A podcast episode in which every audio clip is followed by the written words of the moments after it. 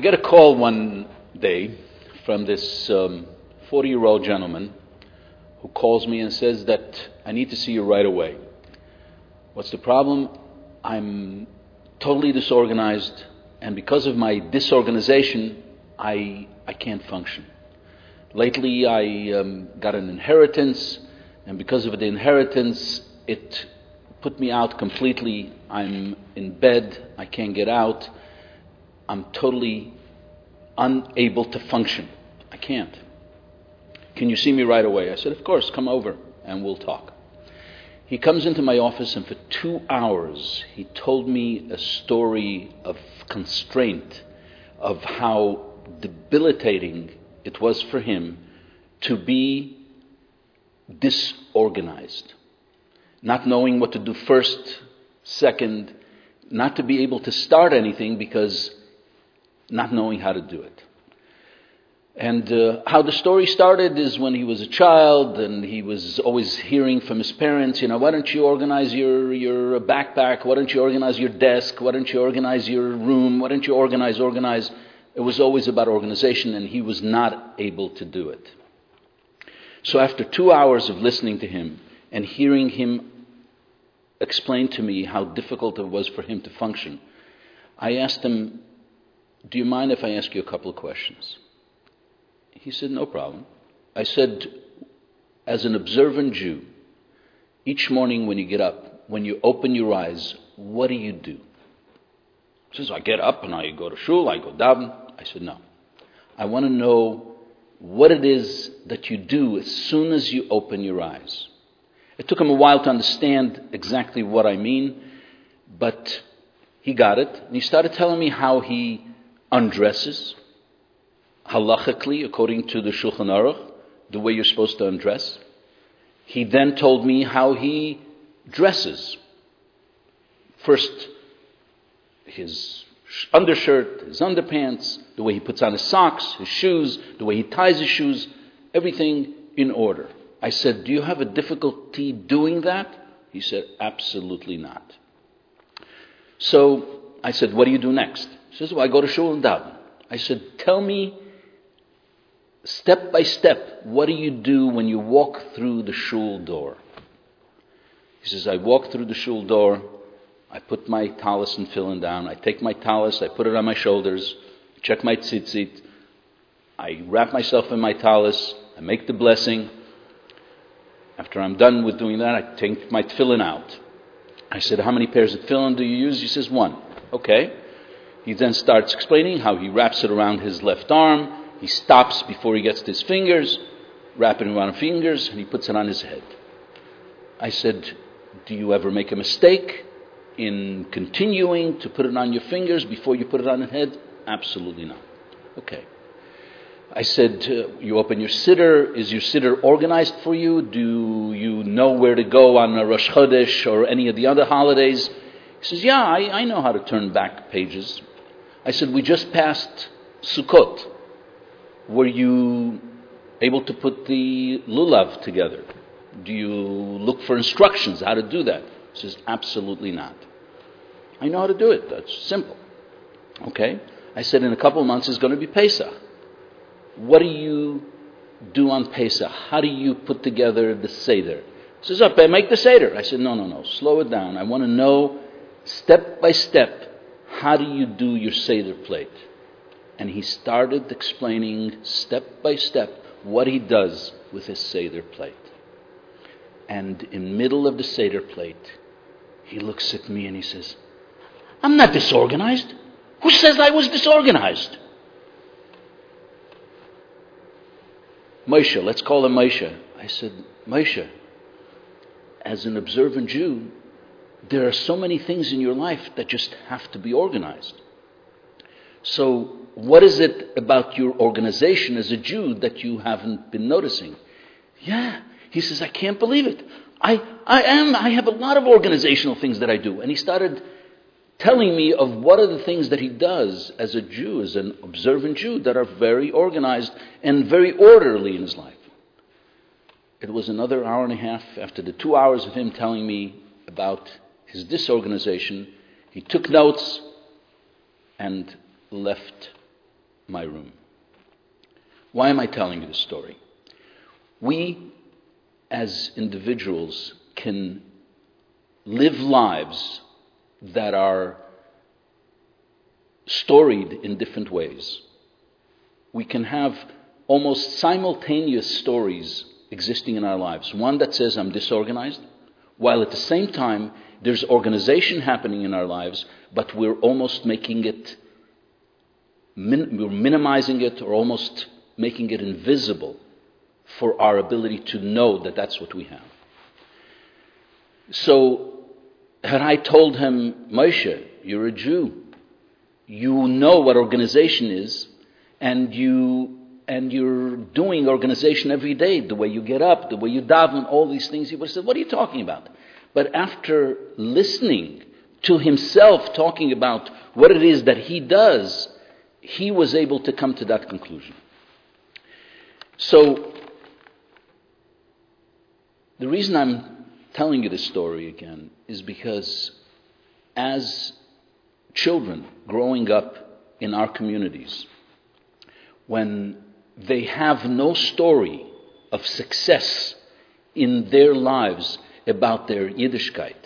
They have no story of success that they are successful Shamayim, successful daveners, successful learners.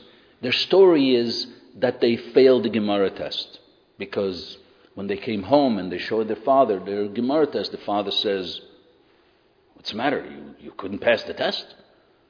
You, you, you, you, you couldn't work hard enough to make the test work? I don't understand. What happened? And their story becomes a story of their Yiddishkeit as an unsuccessful endeavor.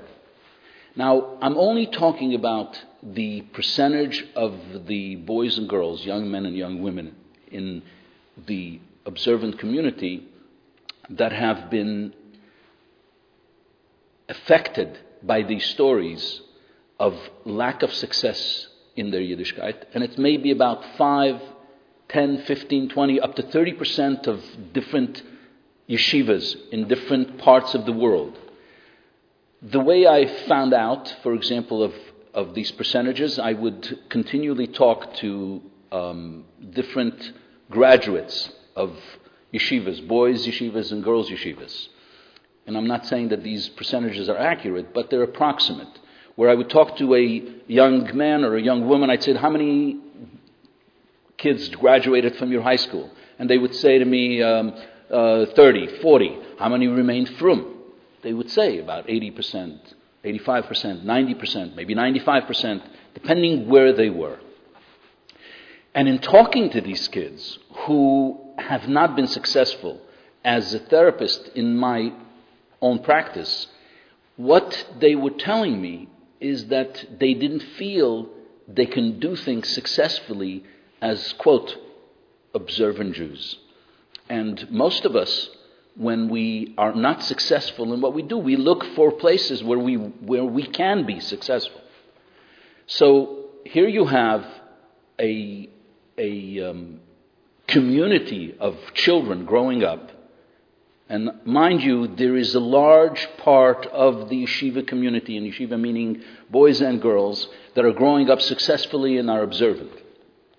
But my intention in talking to you is about how do we create success for the kids that have been feeling like they're marginalized in their ability to do well in their Jewish story. So I just want to say to you that there's a concept called narrative psychology. And this narrative psychology believes that people are constructed by stories of who they are. You know, I'm OCD, I'm, I'm a depressed person. You know, people have stories of who they are. The way those stories are constructed is by words. Words that others in their environment have been telling them. So when you say to a child, don't be lazy, you're such a lazy kid sometimes. So when they grow older, they have a story that says, I'm lazy. It's like our disorganized story. he grew up with a story that says, I'm disorganized, and that almost constrained his whole life. While at the same time, there was a minimization and almost made invisible the fact that he had parts of him that were totally organized, that he needed to make visible. So, as a therapist, I would, you know, in that case, I would, as I described, make visible for him the fact that he has capacity and ability to be organized. Because as people, we're not all of anything. There are parts of us that may be constrained by different areas in our lives, and there are parts of us that we may have totally not paid attention to, or minimized, or as I said, made invisible that we're not paying attention to. But as kids grow up in our communities, we have to think about how it is that we can create for them stories of success in their Judaism. So it's about words we use when we talk to our children. If it's about thinking, what are the words we are using when we are talking to our children? When you talk to your children with words that are deflating their enthusiasm in Judaism, where our intentions are good, our intentions are to make children successful, but when we use words that are less than that, that are making them feel like they can't really make it, that's when we create stories of no success and it becomes very difficult.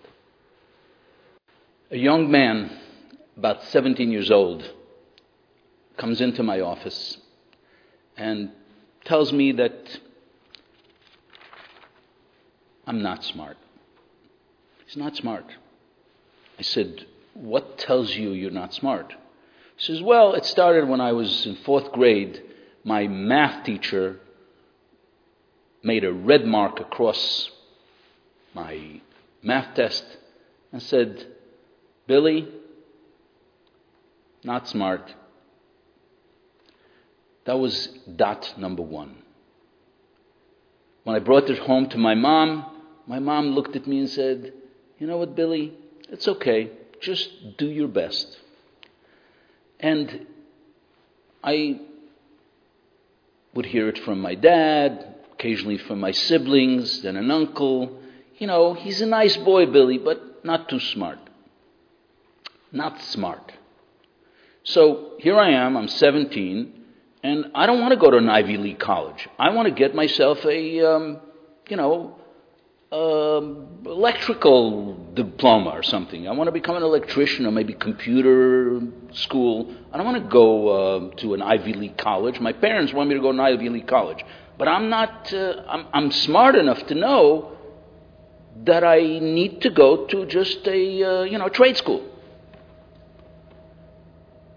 So then I talk to him a little bit more, and he starts telling me that the two things that he does well, he's he's a great writer. But that's like a gift I have. That's not my effort. It's like somebody who's tall. Do you reward him for being tall? It's a godly gift. There are people who are short and there are people who are tall.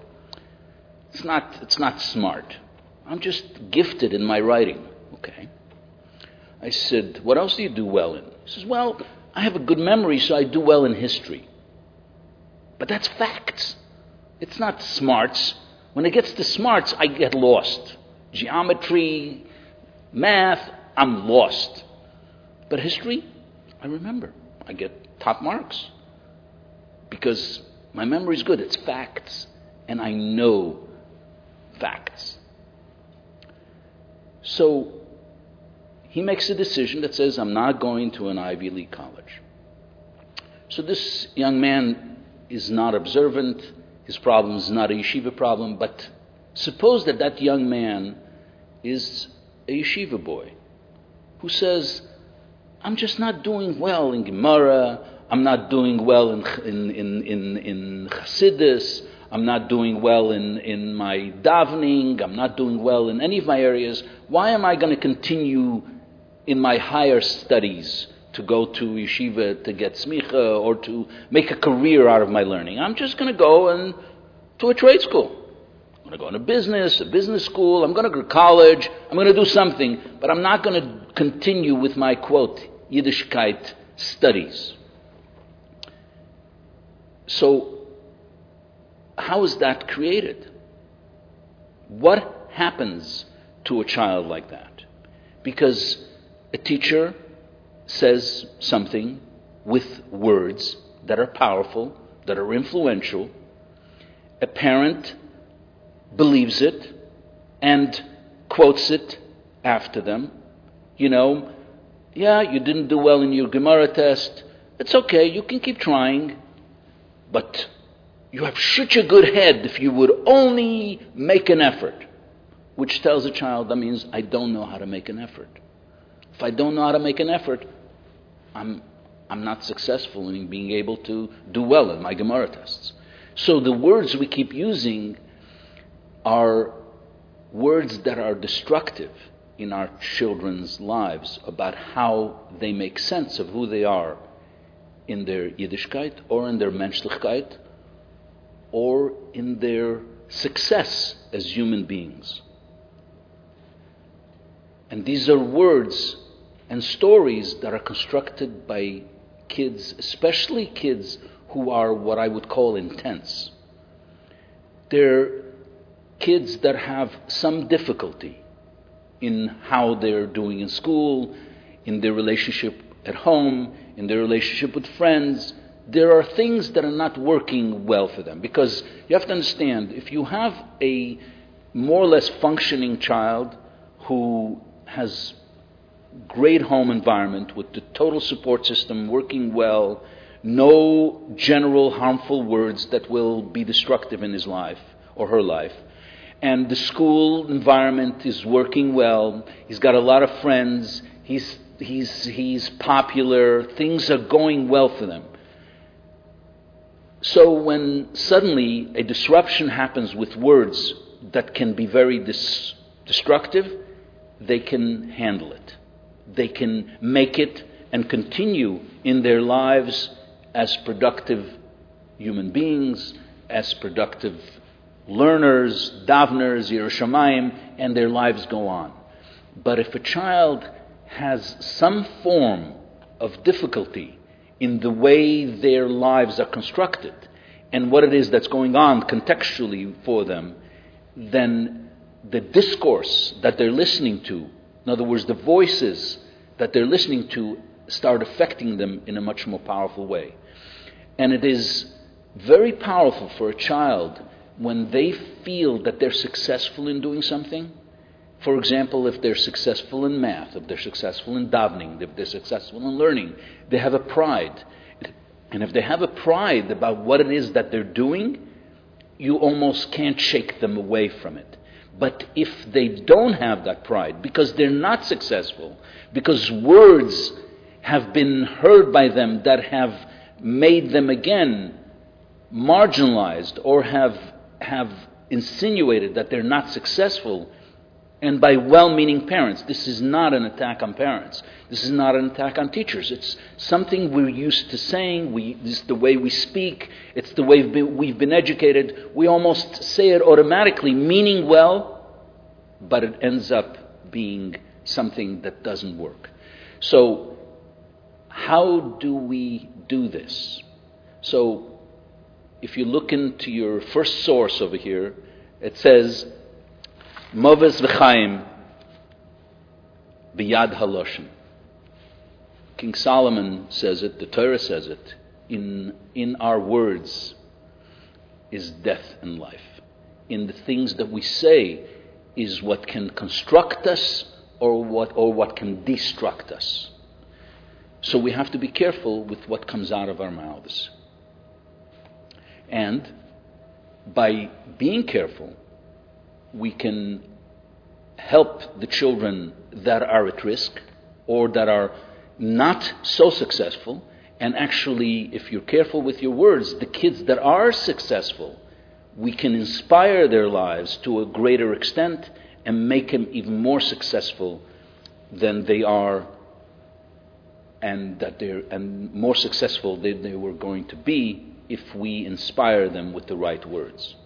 So this is our first exposure to this thinking. I'm going to continue. We are welcoming any kind of comments you want to make. If you want to ask some questions, we will try to answer them. And next week, we will talk about how it is that we can construct lives that will be successful and practical ways to do that so that children can flourish and can follow the values of the lives that we cherish so much and that they don't exit the doors that are unfortunately sometimes exited by them. Have a good evening.